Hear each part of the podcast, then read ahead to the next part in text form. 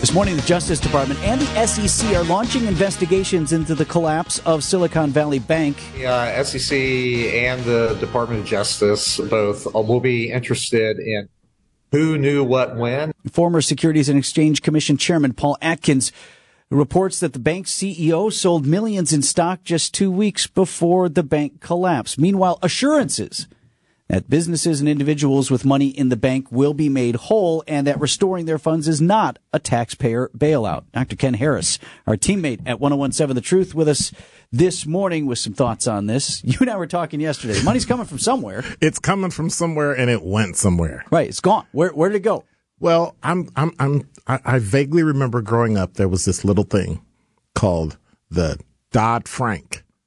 Yes. Where it was supposed to fix regulation over banks. Didn't Barney Frank sit on the board of SVB? So how exactly did you? So the the it disturbs me because it looks criminal. It looks like somebody did something. So you have to ask yourself. This is a bank that invested in people who were starting companies. They would give you a line of credit if I got if I got a letter from Vince Vitrano investments and he's going to give me a hundred bucks to invest. I could go to the bank and get that in a loan just based on your letter. Uh, and then I invested in T-bills, treasury backed investments, you know, stuff everybody in the world tells us is safe. Right, right, right. Right? We keep hearing that too. So were the regulators asleep at the wheel? Or is there something going on here where we just don't know?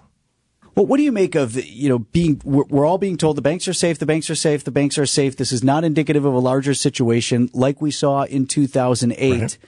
I'm, you know, in the circles I travel, people I talk to, this is not something that people are really talking about or that worried about. We've had four bank failures. We've had four failures since January this year. We're forgetting about FTX. If you really think about the setup. Oh, the crypto guy. Yeah. It's right. still set up like a bank. You put your money in, you wait, you get investment, you get it back. But it's not insured. The only difference is $250,000 is insured by the FDIC, but I had what? Millions. $3.5 billion in the bank. So where'd it go?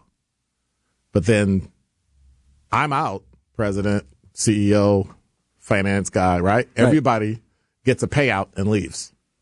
And then all of a sudden the bank fails. Can what? you tighten regulations a bit? Well, we don't we don't know if it's regulators or is it or is there just a law missing? Like Frank Dodd was supposed to take care of this. Yeah. And it didn't. And it failed. And the guy that co-sponsored it and co-wrote it was sitting on your on board. board. Yeah. So how do you explain that?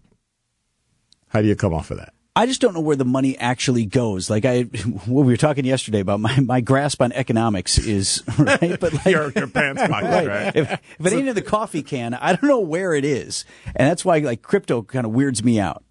Well, I, I guess it's the opposite. Your money is in my bank, and I'm holding it for you to pay your payroll, but I loaned it out, and I lost.